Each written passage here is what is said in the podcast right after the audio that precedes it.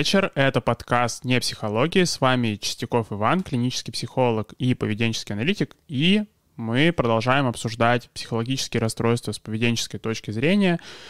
Сегодня мы обсуждаем расстройство пищевого поведения. До этого мы обсуждали депрессивное расстройство, панические атаки, тревожное расстройство.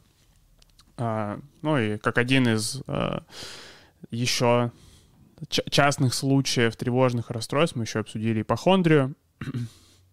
ну, собственно, сегодня мы переходим уже от тревожных расстройств а, к расстройствам, которые уже сложнее классифицировать по этой какой-то вот такой по, по оси по а, тревоги и депрессии, что а, в этом плане в некоторых классификациях э, эти расстройства уже, ну, это, э, э, эти расстройства с ну, расстройства пищевого поведения склеиваются с расстройствами личности в том плане, что, а, то есть их не сопровождают э, какие-то странные ощущения, их не сопровождают какие-то переживания особо яркие, их больше сопровождают просто странные активности, которые кажутся непонятными, и вроде как бы и у человека а, даже может проблем-то с этим особо не быть, то есть сам человек вообще может даже и хотеть, в принципе, так делать, у него никаких проблем с этим нет, что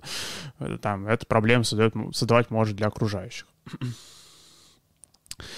А когда я говорю, что мы обсуждаем психологические расстройства с поведенческой точки зрения, что я имею в виду? Я имею в виду, что а, не про то, что мы берем психологические расстройства и обрубаем их до поведения, а что как раз-таки психологические расстройства, они на самом деле, они полностью все являются активностью живого организма, соответственно, они могут быть поняты через э, те же самые концепты, которые э, как-то более естественным образом могут применяться к каким-то более простым наблюдаемым активностям, но и к сложным активностям по типу психологических расстройств эти концепты тоже могут быть применены, что не требуется каких-то дополнительных концептов. То есть поведенческая точка зрения, она не про то, что э, мы сейчас э, из расстройства весь психологический компонент выкинем и останет только поведение, а про то, что э, как раз-таки весь психологический компонент, его можно понять в поведенческих терминах, для этого не нужны какие-то новые концепты.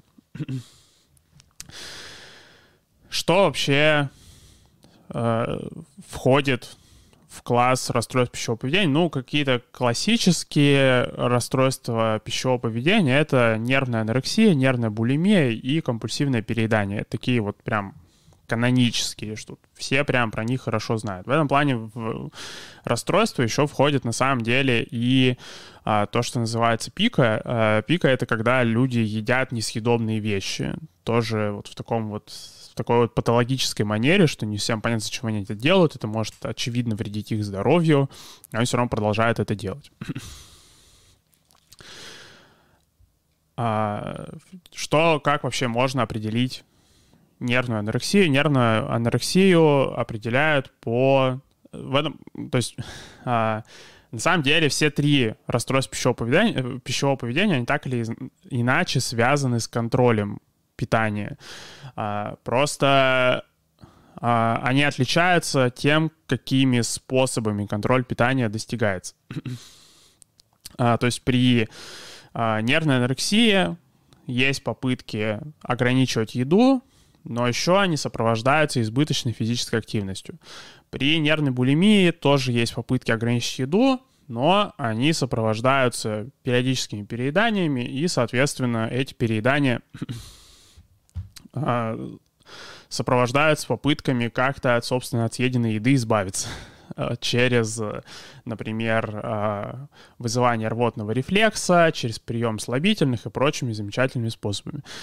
В этом плане вообще в интернете можно встретить термин э, «она-бабочка», который описывает э, женщин, страдающих от расстройств пищевого поведения, и в нем как бы вот есть путаница, потому что э, она-бабочкам приписывают как раз-таки то, что они сидят на диете из слабительных, но, собственно, сама именно анорексия не сопровождается сидением на диете из слабительных. Это признак булимии.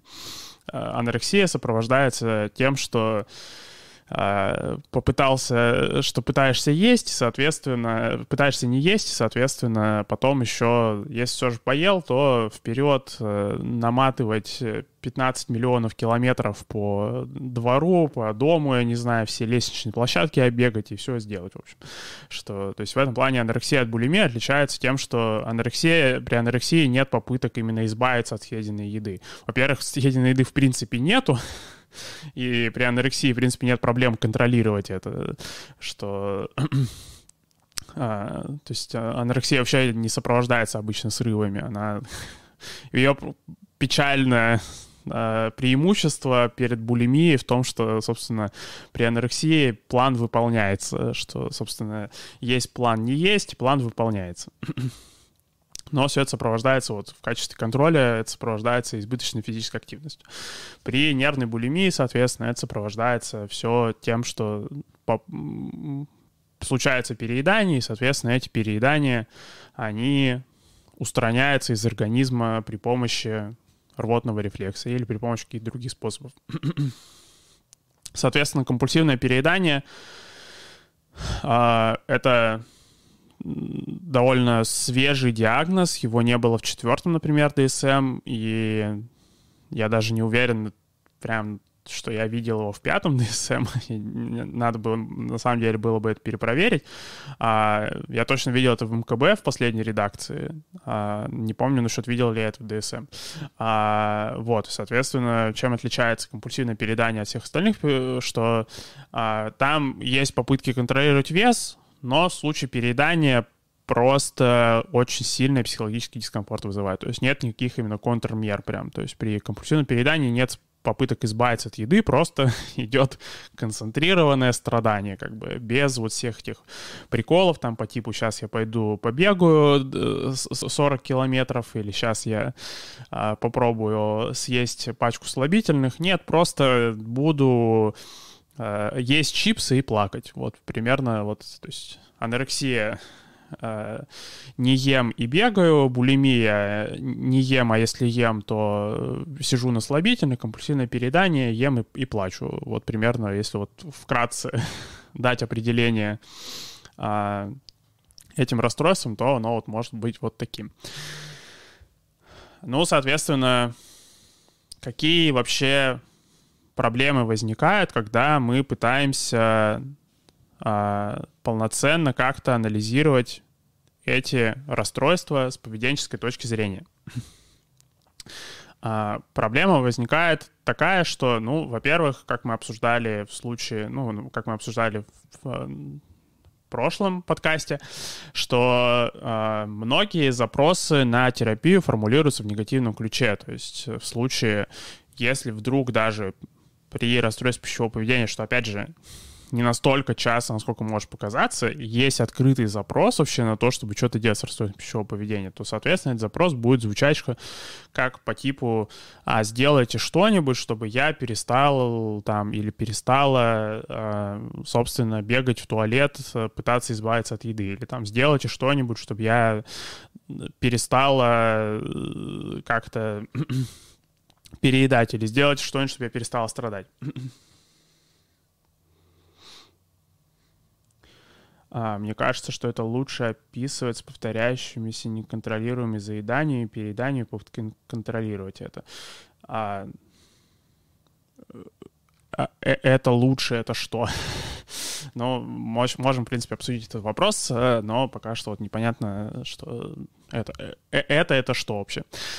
А, да, а, То есть э, даже если, собственно, запрос на терапию какой-то открытый есть, то он может звучать как «я хочу избавиться от чего-то».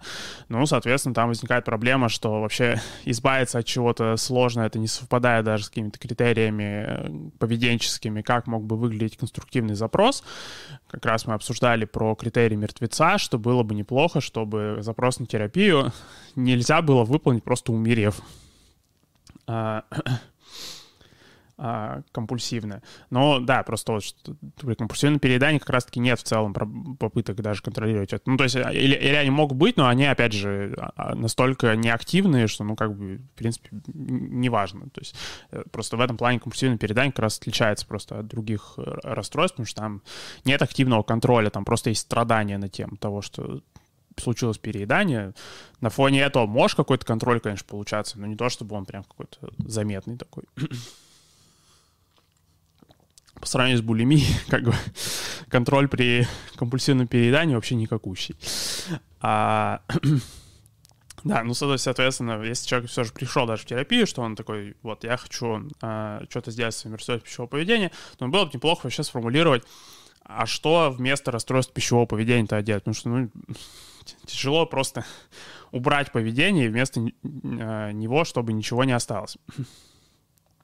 Но даже если предположить, что мы могли бы взять такой, например, запрос, да, что там, ну хорошо, я там э, страдаю от страха набрать вес или что-нибудь такое, давайте сделаем с этим что-нибудь. Ну, давайте попробуем, можем попробовать. В принципе, даже негативный запрос с ним тоже может поработать. Это, в принципе, не рекомендуется, но можно это делать. Можно, если нет возможности прям переформулировать, можно и так работать, как бы это. То есть критерий мертвеца — это не какое-то железное правило, что пока не, критерий мертвеца не выполнен, работать вообще никак нельзя. То возникает проблема, что а, перееданий или попыток а, избавиться от э, того, что с, было съедено, или какой-то избыточной физической активности, их на самом деле практически никогда не происходит на сессии. То есть э, э, они все происходят в повседневной жизни, и так же, как и в случае с паническими атаками, они происходят на самом деле довольно редко. То есть э, если, например, взять какую-то периодичность терапии раз в неделю, то может быть несколько недель вообще без симптомов.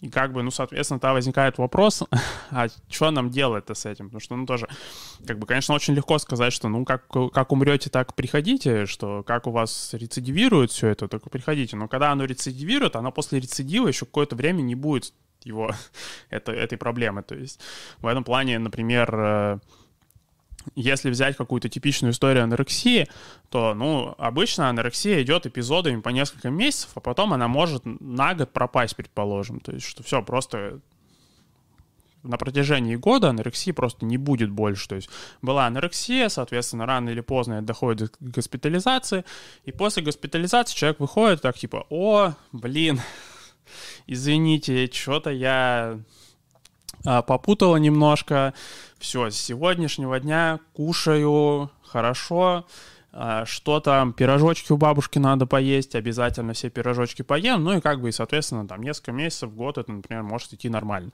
А, что, соответственно, в крупном контексте превращается, опять же, в то, что как и у невротических расстройств, у тревожного спектра, у депрессивных расстройств, что при расстройстве пищевого поведения тоже очень большой стаж именно обращения к психотерапевту. То есть, в принципе, госпитализации-то они могут быть довольно частые, потому что, особенно при анорексии, потому что, ну, собственно, анорексия в буквальном своем смысле она несовместима с жизнью. И, то есть в этом плане на, на госпитализацию при анорексии напроситься не супер сложно, потому что когда просто человек начинает падать в обморок от того, что он последний раз съел, в принципе, 4 э, дня назад, ну, там как бы медицинская помощь, она сама по себе напрашивается. Но именно психотерапевтическую помощь, на самом деле, при анорексии тоже ее очень не сразу начинает получать.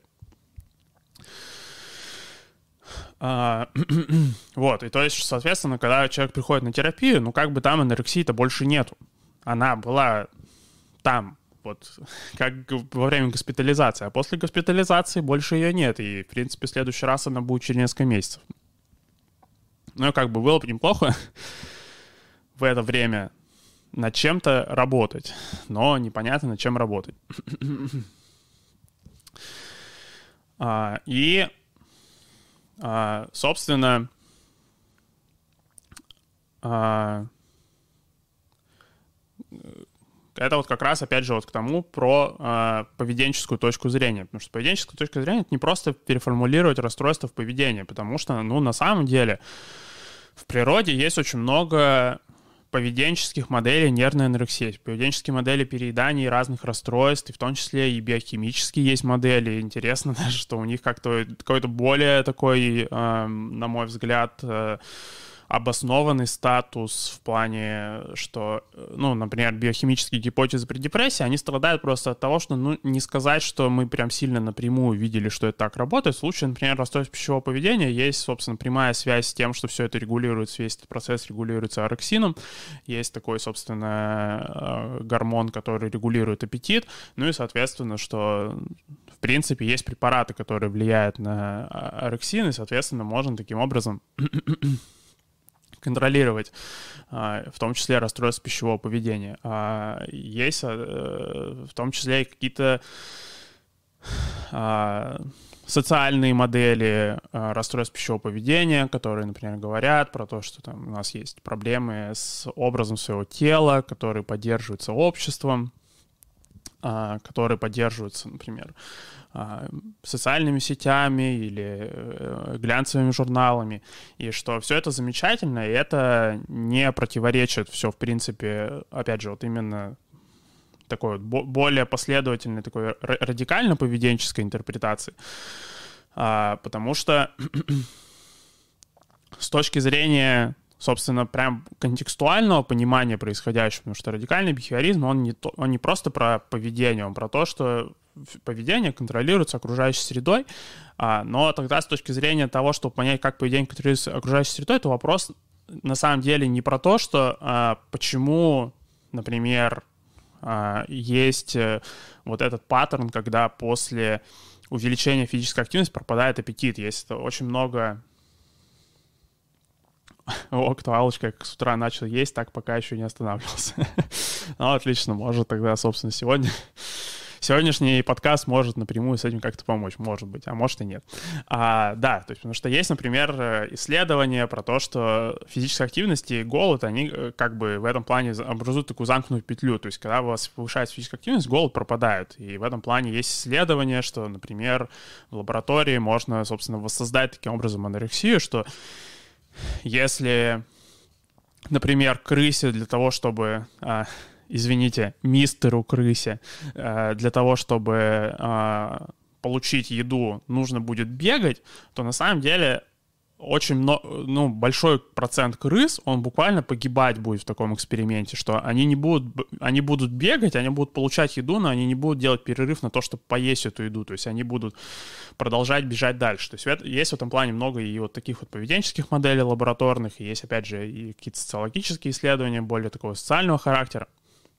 Но с контекстуальной точки зрения реальный вопрос — это а почему до сих пор этот механизм, который очевидно проблемный, очевидно э, вредный, почему он не урегулировался сам? Почему как бы вот в результате какого-то прижизненного отбора последствий, почему проблема не разрешилась сама просто? Потому что, ну, как бы, окей, а, пошел ужинать из-за истории про анорексию, вкусно рассказывать.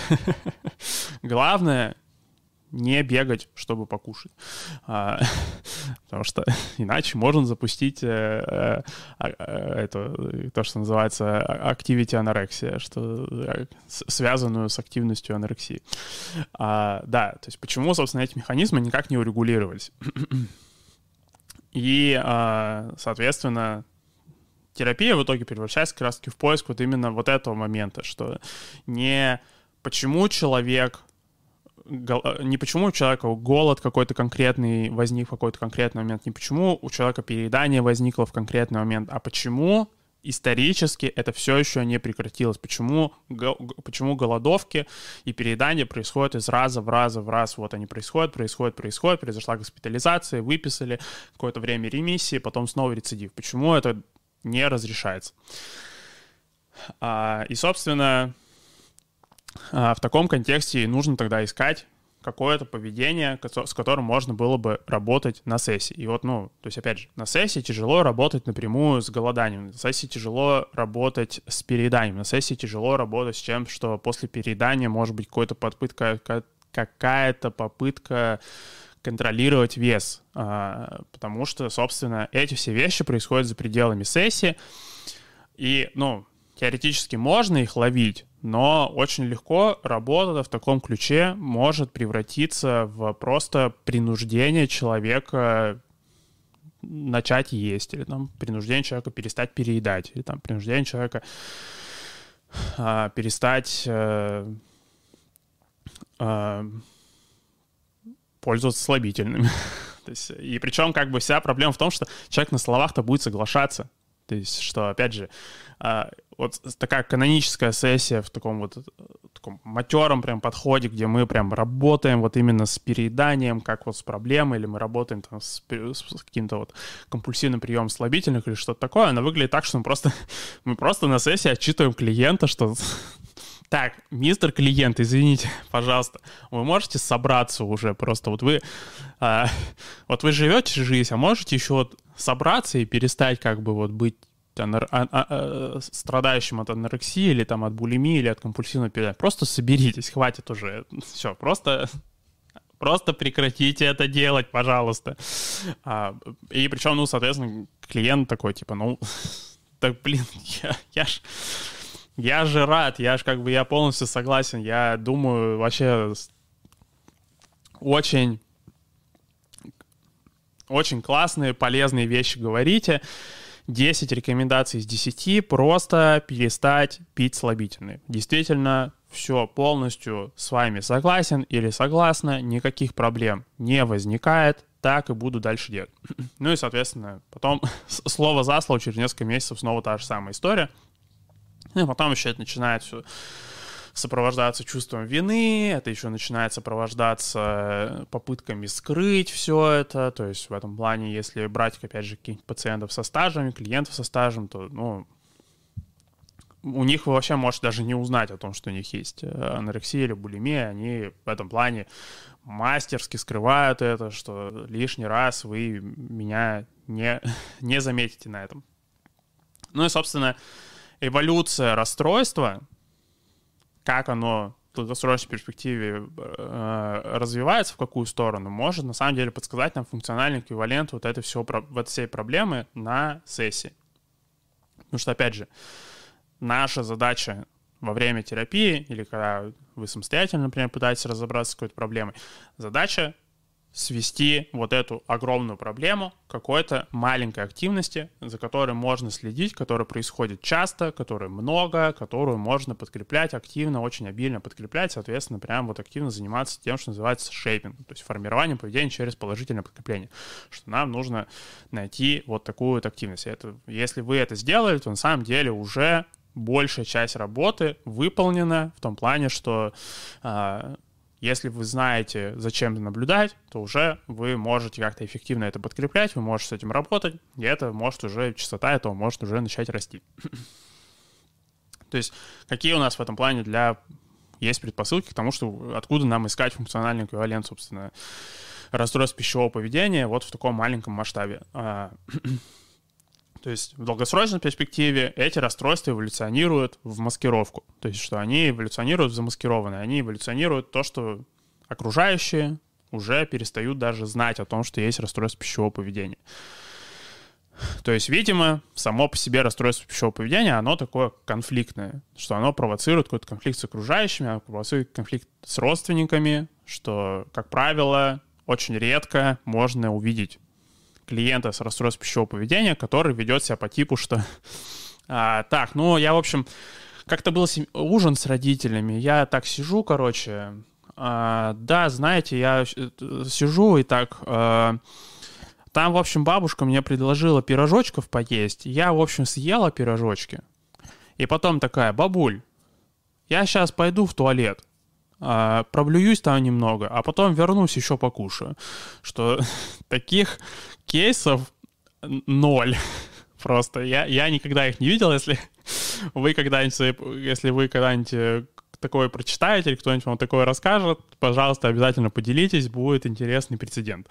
Что, как правило, выглядит, что я пришла на семейный ужин, там мне бабушка такая дала пирожочков, я такая, хорошо, бабуль, э, я обязательно их скушаю, скушала, и потом сижу такая, так, эм, получается, бабушка уйдет только завтра, к этому времени еда уже начнет перевариваться, получается, я прям пирожочков-то сожрала за десятерых, а, даже если на самом деле там один пирожок был, все равно за десятерых. А, получается, мне нужно от него как-то избавиться. Как мне от него избавиться?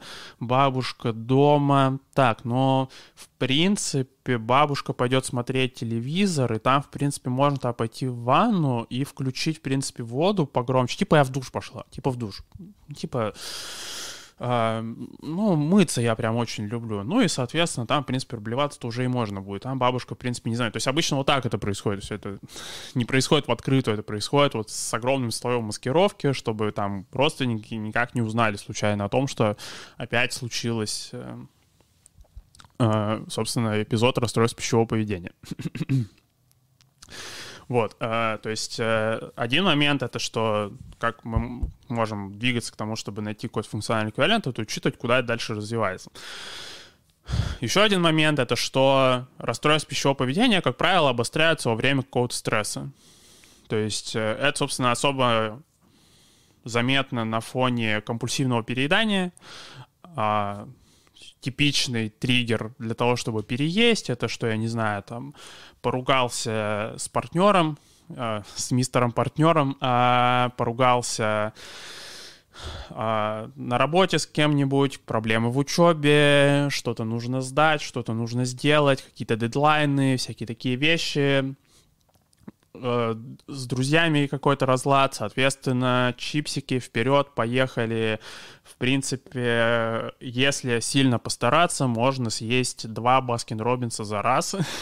Главное э, не сдаваться, главное верить в себя, проявить силу воли. Что, то есть, э, как правило, расстройство пищевого поведения начинает обостряться во время какого-то социального стресса, а что такое вообще социальный стресс? Это какие-то конфликты с окружающими, то есть когда как-то ваши интересы начинают противоречить интересам окружающих. ну и, соответственно, в этом ключе можно концептуализировать э, расстройство пищевого поведения как вот такие вот расстройства избегания конфронтации.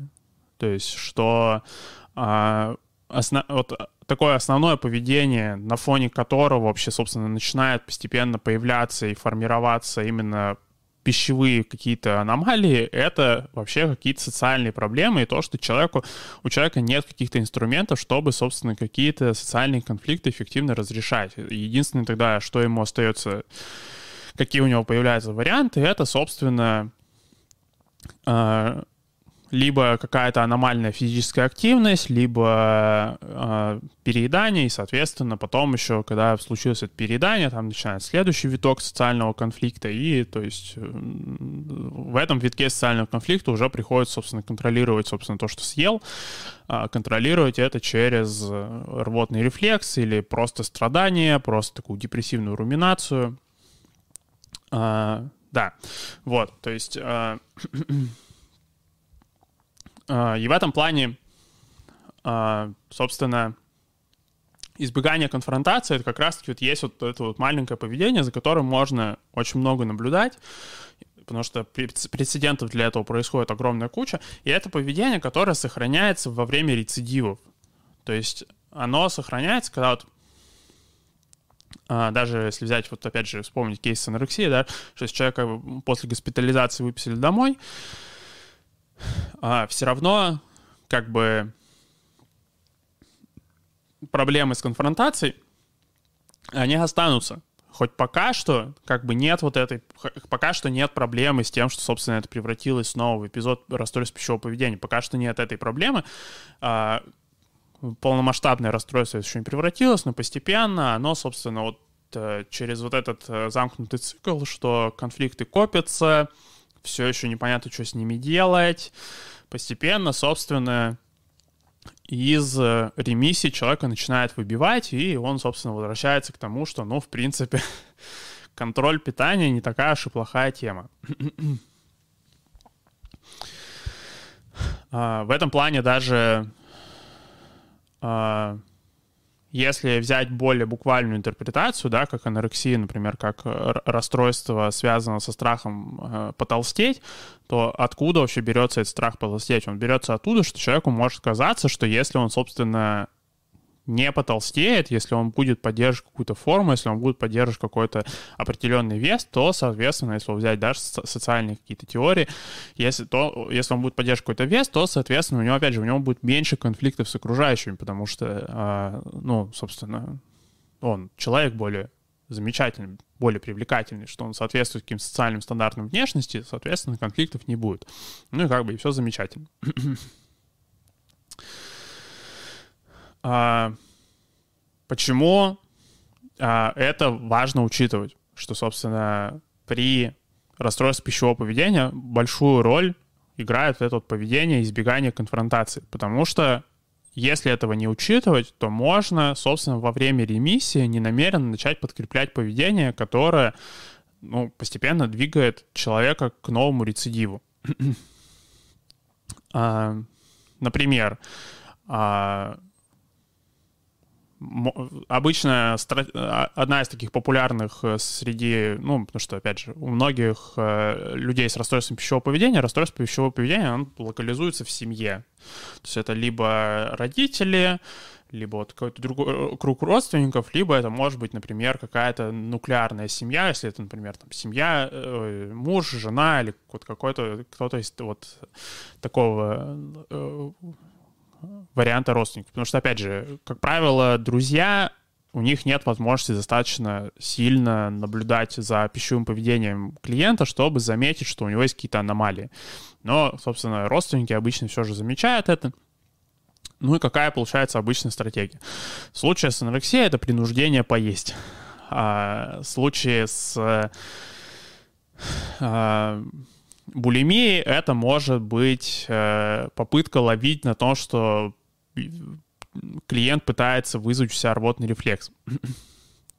Что, соответственно, э, почему это подкрепляет избегание конфронтации? Потому что, э, ну, если клиент попытается настоять на том, что дайте мне, пожалуйста, проблеваться. А, бабуль, пожалуйста, бога ради, просто, пожалуйста, очень тебя люблю, покинь ванную комнату, у меня здесь срочные дела, мне нужно выблевать еду. Что, но если такое будет случаться, то, ну, очень редкий родственник такой, типа, отношусь с уважением к твоему желанию, а, хорошего настроения, продолжай делать то, что делаешь. То есть, э, и как бы, ну и очень редко это сопровождается каким-то какой-то спокойной настойчивостью. Это начинает сопровождаться тем, что да что же ты делаешь такое, поду, за... э, не блюй, подумай, э, что э, и всякими вот такими штуками.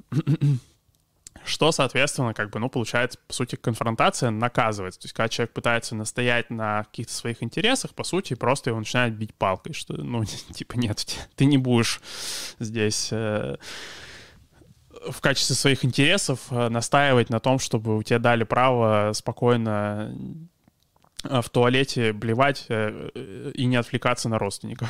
Так, такого в этом доме не будет. А, да. Вот. А, что, э, соответственно, еще если это не учитывать, опять же, что у клиента с э, расстройством пищевого поведения есть проблемы, собственно, с разрешением социальных конфликтов, то может и не подходить классическая стратегия по типу о, да просто перестань следовать общественным нормам. Просто уйди вообще максимум, максимально в контркультуру, а, что полностью перестань следить за фигурой, полностью перестань следить за внешностью, потому что, ну, опять же, при анорексии, в принципе, или при расстройстве пищевого поведения, ну, тоже редко, ну, не редкость еще увидеть, что какая-то, какой-то компонент может быть то, что называется дисморфобией. Дисморфобия — это в целом неудовлетворенность своим телом. Что, то есть в целом просто забей на окружающих, э, забей на то, чтобы следить за своей внешностью, за тем, чтобы следить за своим питанием, что почему это тоже не работает, потому что, ну, по сути, это толкает как бы человека на конфликт, но если человек не готов к этому конфликту, то, соответственно, опять же, происходит как бы избегание вот этой попытки настоять на каком-то собственном, на какой-то собственной позиции по вопросу. То есть, э, с одной стороны, попытки принудить человека отказаться от симптомов, они, по сути, подкрепляют его проблему с тем, что он избегает конфликтов, но он как бы он будет соглашаться пытаться с тем, что его принуждают, но он будет все равно со скрипом этому следовать, просто он будет тренироваться избегать это, избегать как раз-таки, как будет тренироваться как- как- как-то скрывать это, чтобы не было, опять же, какой-то конфликта, конфликта. С другой стороны, пушить человека на активную конфронтацию против общественных норм тоже как бы странная стратегия, потому что а, потому что если человек не готов к тому, чтобы действительно настаивать на том, что ему важно, то, ну, это, в принципе, может привести к просто к подтверждению того, что такая стратегия не стоит того. И лучшая стратегия — это, опять же, терпеть просто какой-то дискомфорт, ну и вот пытаться заедать его, например, или, э, собственно, пытаться как-то этот э, дискомфорт от э, конфликтующих общественных норм, как-то там его урегулировать э, через то, чтобы скрывать просто свои симптомы вообще, что или там вот пытаться следовать общественным нормам, как это делают при анорексии, просто пытаться следовать общественным нормам, просто опять же скрывать, что ты следуешь общественным нормам, то есть вот что... А, если не учитывать контекст, если не учитывать функциональные эквиваленты, вот такие локальные для поведение, которое в итоге вырастает, собственно, в развернутый эпизод э, э, расстройств пищевого поведения, то можно вот ненамеренно на подкреплять вот таких вот странных альтернативных активностей, которые все э, неадекватны и э, приводят, опять же, вот, собственно, к усилению конфликтов с окружающим. а какое тогда можно назвать альтернативное поведение избеганию конфронтации. Альтернативное поведение избеганию конфронтации можно назвать такой своеобразной аутентичностью. Так. А... Привет, скажи, пожалуйста, стоит ли ходить на свидание, сидеть на боду, если нет денег и работы? Или лучше хоть как-то встать на ноги, а потом уже искать? Или лучше пока бездельничаю начать поиски? Но я не совсем уверен, что это относится к нашей текущей теме, но вообще, может, как-нибудь в будущем, если у нас будет э, больше а, контекста предрасполагать к обсуждению темы, что там в какой момент стоит искать отношения, в какой момент не стоит искать отношения, можно будет тоже это обсудить. А, да, но в целом, опять же, в любом случае, а, подкрепляю попытку вопроса. А, да, то есть, э, что вообще можно назвать аутентичностью с поведенческой точки зрения? Аутентичность с поведенческой точки зрения можно назвать как раз, когда человек действует в соответствии с какими-то взглядами, какими-то убеждениями, которые сложились в результате его личного опыта. То есть когда а, человек а, отстаивает свой вкус во внешнем виде, который, опять же, сложился вот именно в контексте его насмотренности, в контексте того, что он видел.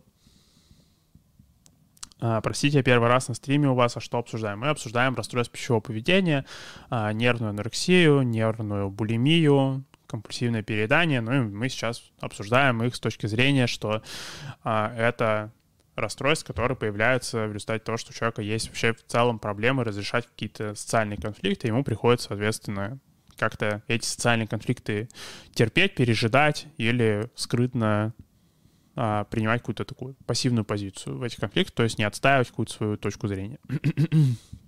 Да, то есть э, аутентичность, да, что, ну, вот альтернатива, собственно, избеганию конфликтов — это аутентичность, когда человек может действовать в соответствии с какими-то убеждениями, какими-то взглядами, которые, собственно, сложились в результате его личного опыта. То есть что это какая-то, вот, если взять, например, в одежде, да, например, это какой-то вкус, который сложился у вас под влиянием какой-то насмотренности вашей личной, что вот вы сталкивались вот с такими образцами одежды, и, соответственно, что вам кажется, что э, вы не видели конкретно такого образца одежды, который вам кажется, что он интересный, но вот вам из того, что скомбинировалось, из того, что вы видели в своем опыте, вам кажется, что вот это было бы интересное стилистическое решение, например. Но как бы вы такого напрямую не видели, получается, это уже аутентичность, то есть что это какое-то оригинальное решение, но которое, опять же, оно вот на, в результате вашего личного опыта сформировано. То есть вы не видели такое окружающих.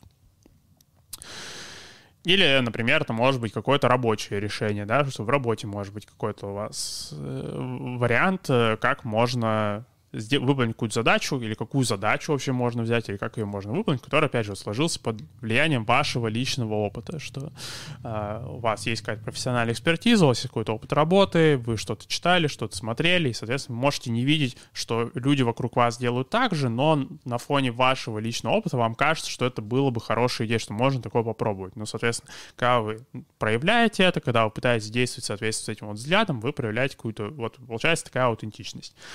А, у меня отец в Союзе, когда был, то в 18 лет загремел в дурдом из-за того, что у него нервное истощение. Промучив его в больнице, мой дед его отмазал от войны в Афганистане, тогда еще и ему пенсию.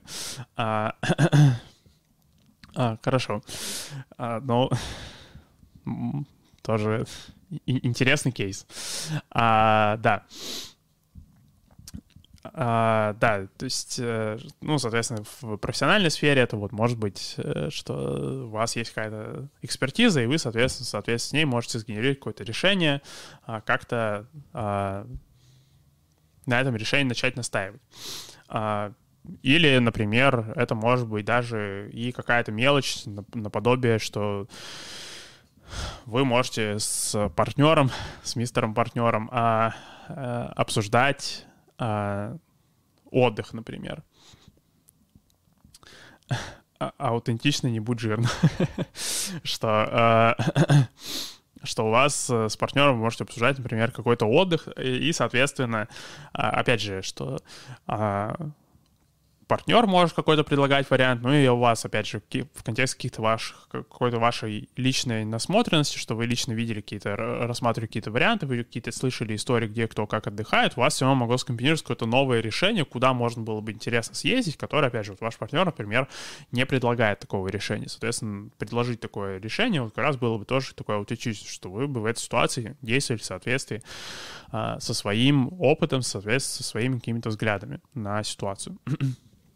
Но опять же, просто вот здесь нужно всегда учитывать, что аутентичность, она просто не спрятана где-то внутри у человека, что вы когда вы аутентичны, вы не э, выражаете какую-то внутреннюю сущность аутентичную.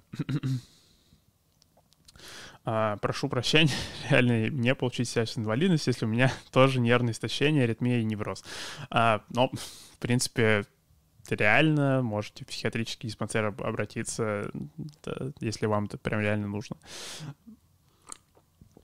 Просто в целом не то, чтобы инвалидность — это, особенно в Российской Федерации, это прям супер полезная вещь, что все равно это и стигму в том числе несет.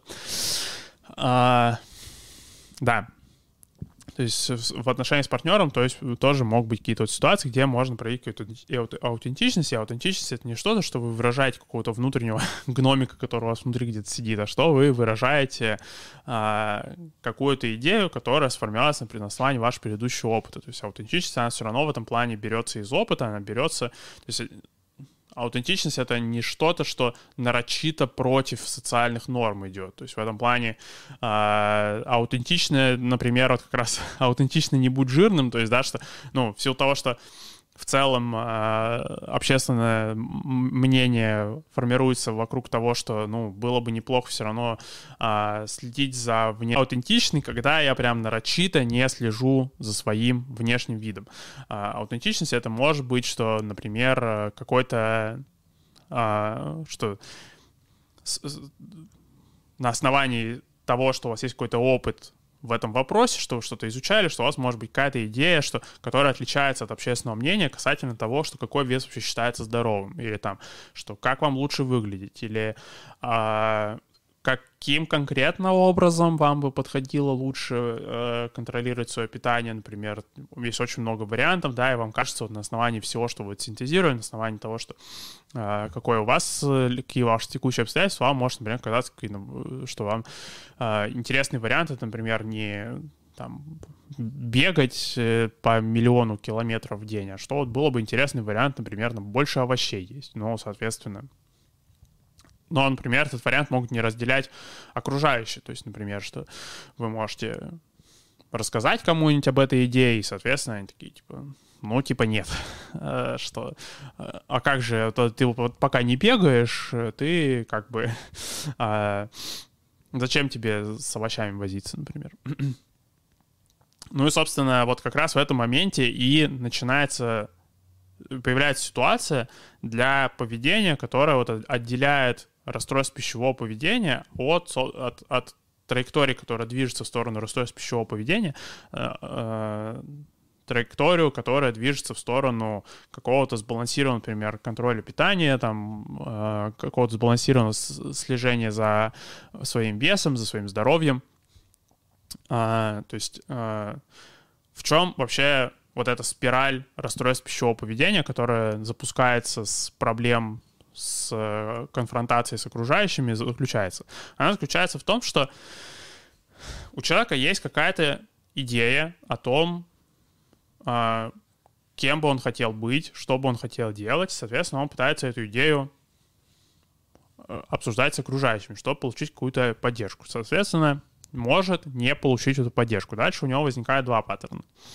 Либо он пассивен, и тогда, соответственно, стресс начинает копиться, потому что получается, что его возможности ограничены, что, по сути, он не, человек, ну, клиент не может быть человеком, которым он хочет быть. А, либо, соответственно, есть вариант агрессивности.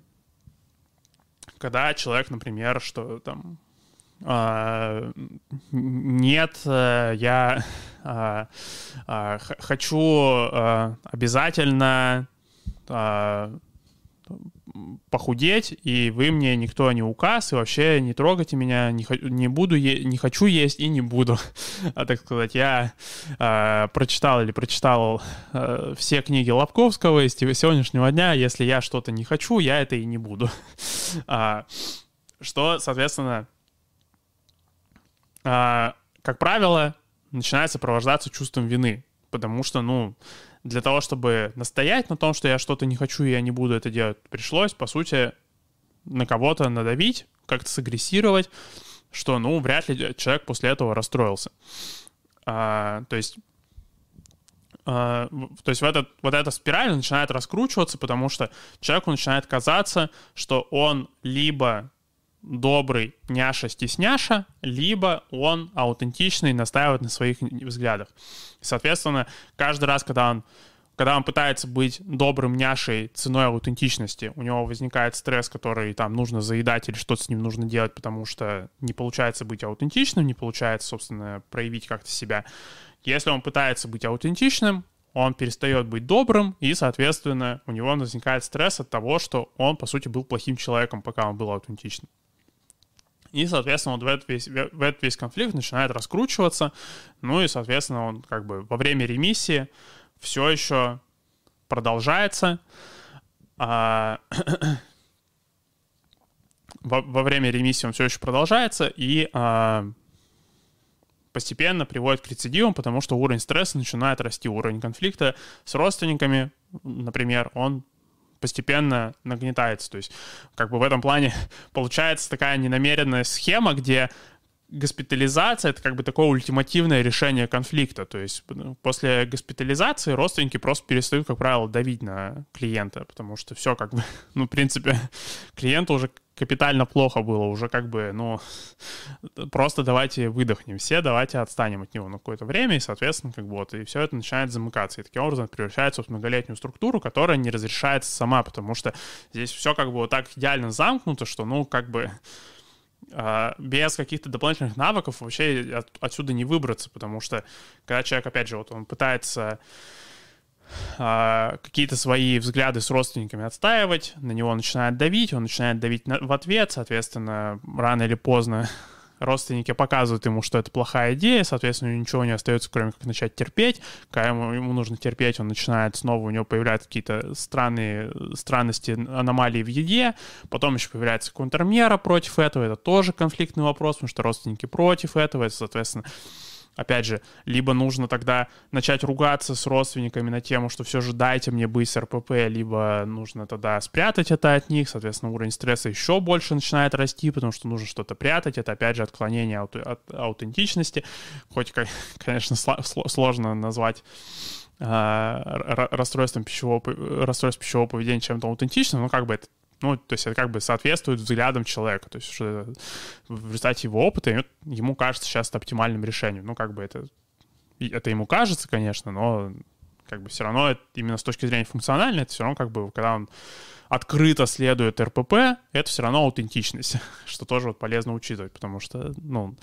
даже с клиентами, у которых нет рецидивов, у которых нет ремиссии, можно тоже вот именно работать хотя бы над тем, что один из этапов их выхода из РПП, из расстройства пищевого поведения, один из этапов выхода из расстройства пищевого поведения может быть хотя бы открытое признание в том, что есть расстройство пищевого поведения, и открытая э, реализация, собственно, этого расстройства пищевого поведения. То есть, чтобы хотя бы человек начал открыто делиться с родственниками, что там вот, ну, я иду блевать, типа, всем привет. Что это на самом деле уже будет прогресс с точки зрения работы над расстройством пищевого поведения, чтобы хотя бы э, можно было, ну, и, соответственно, опять же, это требует определенных навыков. А, да, вот, то есть, э, соответственно, все это раскручивается, раскручивается, соответственно, потом происходит госпитализация, это такой критичный момент, где, соответственно, все такие, типа, воу-воу-воу, что-то мы перегнули, типа, мы что-то на тебя сильно, слишком сильно давили, там, клиент такой, типа, блин, да я тоже, типа, зачем я вообще это все делаю, я больше так не буду, ну и как бы все, все замечательно провели время, началась ремиссия, ну и потом ждем следующего рецидива. Но, опять же, вот что можно во время ремиссии все еще над этим работать именно с точки зрения а, именно с точки зрения того, чтобы а, собственно, поведение, которое весь этот маховик раскручивает, все равно контролирует. А, и какой вообще у человека может быть вариант, э, то есть что, что, какой вообще ключевой компонент, вот, э, над которым стоит работать? Э, клиент меньше нервничал, но результат тот же. да. А, что какой, какой, над каким аспектом вообще всей этой проблемы можно работать, именно сконцентрироваться во время терапии, пока идет ремиссия, это как раз-таки над тем, чтобы а, формировать вот эту вот возможность быть одновременно аутентичным и доброжелательным, что на самом деле это возможно, это не то, что нужно выбирать это между собой, то есть что нужно там, я сегодня либо аутентичный, либо доброжелательный, что нет, что можно делать это одновременно. А, просто в повседневном общении, опять же, часто это игнорируется, потому что, ну, предположим, если началась конфликтная ситуация, да, то есть, что, предположим, опять же, вот там клиент поделился с родственниками, что, а, ну, я пошел блевать, типа, всем привет, что, а, то после этого, когда началось давление ответное, ну, очень легко как бы начать просто защищаться. То есть, что как бы отойти от доброжелательности, уйти просто вот в такую оборону, что типа, воу-воу, типа, вам что, вы что, осуждаете меня, что ли? Я сейчас, я сейчас вам докажу, что это нормальная идея. Что, но, а, то есть, можно на самом деле, если а, а, подключить а, определенное подкрепление, то можно, на самом деле, начать двигать клиента в сторону того, чтобы он в такой ситуации все еще продолжал быть доброжелательным. То есть, чтобы он понимал, что как бы на него начинает давить не потому, что он что-то плохое сделал, а потому что, собственно, людям кажется, что что-то опасное происходит. Соответственно, они начинают давить на него, чтобы как бы позаботиться о нем. То есть, из этой точки зрения он как бы может все еще продолжать быть доброжелательным. То есть, может, например, это выглядит так, что там, всем привет, я пошел блевать, типа, ну, соответственно, что все такие, типа, ты чё, блин, Зачем не делай этого?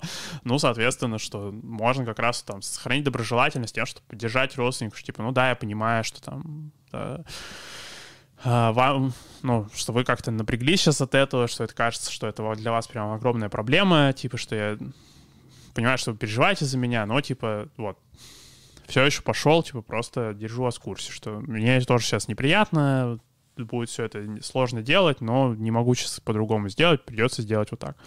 А, то есть в этом плане, соответственно, как вообще такое вот сочетание доброжелательности и а, аутентичности называется? Оно называется ассертивностью. Несколько раз уже поднимали эту тему, и в том числе мы поднимали тему ассертивности в контексте депрессии, потому что при депрессии человеку кажется, что он тоже, что он не может отстаивать какие-то свои интересы, он не может просить людей о чем-то, потому что постоянно нужно будет какое-то объяснение давать или что-то такое.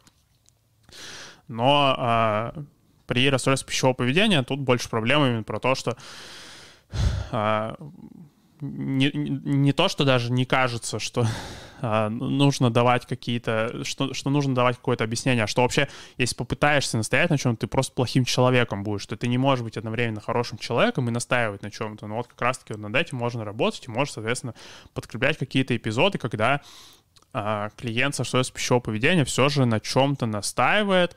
Я как раз обращаю еще внимание его, что он может быть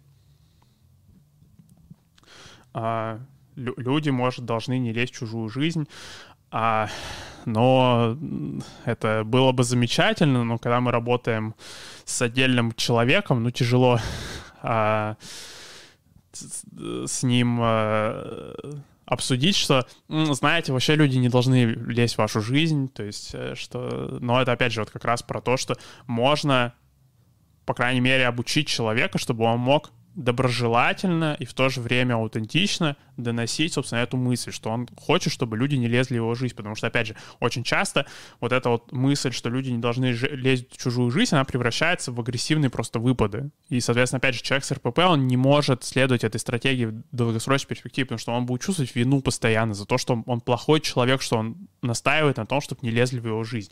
И, э, ну, можно, конечно, сказать, что, типа, ну, попытаться убедить его, что то, что он агрессивно всех обрубает, что он э, рвет социальные связи, что он ругается с родственниками, что это типа как будто хорошо, но типа, ну, прям со скрипом будет идти попытка убедить человека в том, что, в том, что он, если он поругался с родителями, типа, что это хорошее что-то случилось, прям, это прям челлендж для терапии будет, так сказать, зачем так сложно, если можно проще, если можно просто человек, у человека сформировать навык, чтобы он мог э, отстаивать какие-то свои границы, как раз проявлять какую-то свою аутентичность э, с родителями.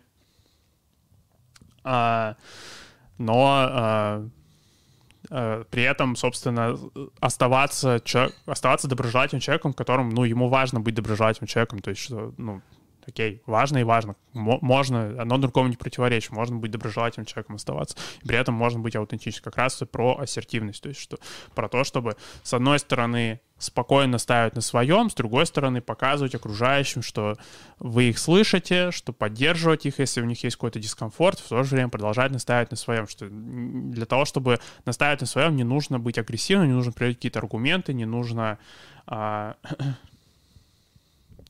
Да, блевать прямо на кухню бабушки, быть ассертивным и аутичным до конца. А, ну, опять же, да, но еще и это можно сопровождать тем, чтобы быть доброжелательным. То есть, что если бабушка начинает стрессовать от этой картины, то как раз-таки поддержать ее в том, что да, бабушка, я понимаю, что это сейчас, конечно, то, что я делаю, это прям вызывает у тебя большой стресс, искренне тебе сочувствую, сейчас я закончу, умоюсь, и мы можем там обняться, я поддержу тебя. То есть, что... А, да, то есть вот что... Э, ну и, соответственно, как-то, опять же, вот какие могут быть еще примеры, где у человека вот появил... где у человека могут быть э, как раз, э, что он может проявить какую-то аутентичность и как раз потренироваться быть одновременно аутентичным и доброжелательным. Это, например, что, ну, там, человек может быть не согласен с какими-то идеями, собственно, терапии, да, что он может быть не согласен, что есть вообще в этом проблемы. И, соответственно, как раз можно обратить его внимание, что он пока будет обсуждать это, что он не согласен, что он может быть довольно, он может выглядеть довольно замкнутым, что он может так от, от, отстраняться. А, обычно люди под словом «слышать» имеют в виду действовать, исходя из их требований. Ну, да, то есть, опять же, то, что э, проявил ассертивность, и, но сказал, что услышал, и не действуешь, исходя из требований, а, а, собственно, это может вызвать дополнительную фрустрацию, как раз дополнительный повод еще быть доброжелательным. Человек и так с контролем питания тяжело живет, так еще и давление со стороны выбешивает. А, ну, да, мы про это и говорим, что, собственно, это и есть проблема, что а, его давление со стороны выбежит, что нет адекватных инструментов, как справляться с этим давлением. Собственно, мы и обсуждаем, что вот а, ошибка, которую здесь человек допускает, э, что ему кажется, что он либо а, должен беситься в ответ на это давление, либо он должен терпеть это давление, то что он не может одновременно мягко и в то же время настойчиво разруливать это давление, что он, что он либо должен ругаться с родственниками, либо он должен терпеть их, что он не может отстаивать какие-то свои интересы, ставить свои границы, оставить свои убеждения касательно, там, не знаю, внешнего вида, питания, чего угодно, что он не может это оставить спокойно, что он должен это делать постоянно с криками, с руганью, либо не делать никак, потому что если не...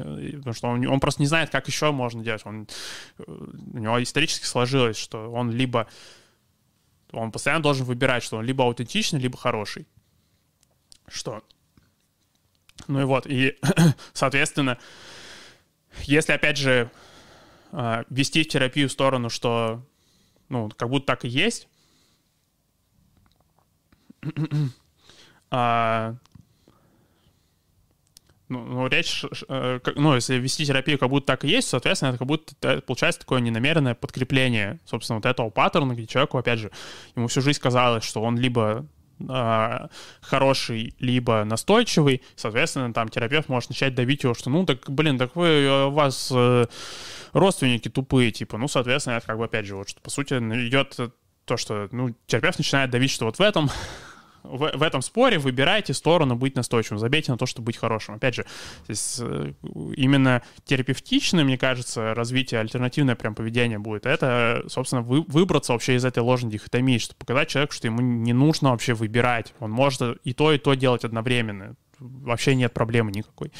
А, вот, да, но речь шла в основном о голоде, с переданием проще, тут бабушки и мамы только поощряют проблемы. Ну, нет, опять же, что э, тут эта проблема обостряется на фоне социального стресса, то есть это, опять же, это про то, что человеку не кажется, что он может контролировать свою социальную жизнь, потому что если он будет ее контролировать, то, соответственно, а, он будет плохим человеком, он будет каким-то агрессивным, раздражительным, вообще нехорошим человеком, соответственно, опять же, вот у него возникает ситуация, где ему нужны какие-то конфликты, нужно терпеть, то есть что он, например, что у него там проблемы с дедлайнами, например, да, что или проблемы с каким-то, что он не понял что-то насчет задания, но ему кажется, что он либо должен быть каким-то назойливым, навязчивым, идти спрашивать преподавателя, либо, ну, просто пострадать какое-то время, поесть чипсики, что, то есть в этом плане, то есть вот, а, основная, вот, основное поведение, над которым можно работать во время расстройства пищевого поведения, это вообще в целом регули... Э, регуляция социальных конфликтов. Постоянно вот это предотвращение и избегание конфронтации, собственно, демонстрация человеку, что ему, чтобы избежать конфронтации, не нужно быть агрессивным, ему не нужно делать что-то деструктивное общество говорит, что нужно быть таким и не злиться, если не получается. Ну, не, не совсем понял, о чем речь, но сегодня у нас уже не получится это сейчас подробно обсудить, нам уже сегодня заканчивать нужно. А, но, опять же, я рад, что сегодня прям очень такая большая активность у нас, что очень много вопросов, очень много мнений, все замечательно, можно, в принципе, оставить еще, можете потом какие-то комментарии насчет выпуска писать, тоже мы это можем в следующий раз еще затронуть этот вопрос, потому что сама проблема с э, разруливанием социальных конфликтов, в следующий раз я предлагаю обсудить зависимость, и для зависимости тоже эта проблема на самом деле очень актуальна, поэтому можно будет продолжить обсуждать эту тему. А, да, то есть вот, что, собственно, ключевая проблема при расстройстве пищевого поведения, над которым можно работать, это в целом урегулирование социальных конфликтов. И, то есть, чтобы показать человеку, что а, он ему не нужно избегать конфронтации, но в то же время, что когда он все же вступает в конфронтацию, ему не нужно быть агрессивным, ему не нужно выбирать какую-то сторону, ему не нужно э, выбирать что-то одно, что либо он проявляет себя, либо он становится каким-то, либо он хороший человек, что можно на самом деле все это сочетать одновременно, что можно быть доброжелательным и аутентичным одновременно, все это соединяется в ассертивности, и с этим, собственно, с этим можно работать.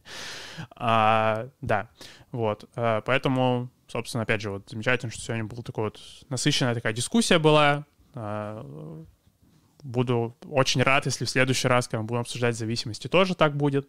А, вот, а сегодня тогда давайте закончим на этом. И а, всем тогда удачи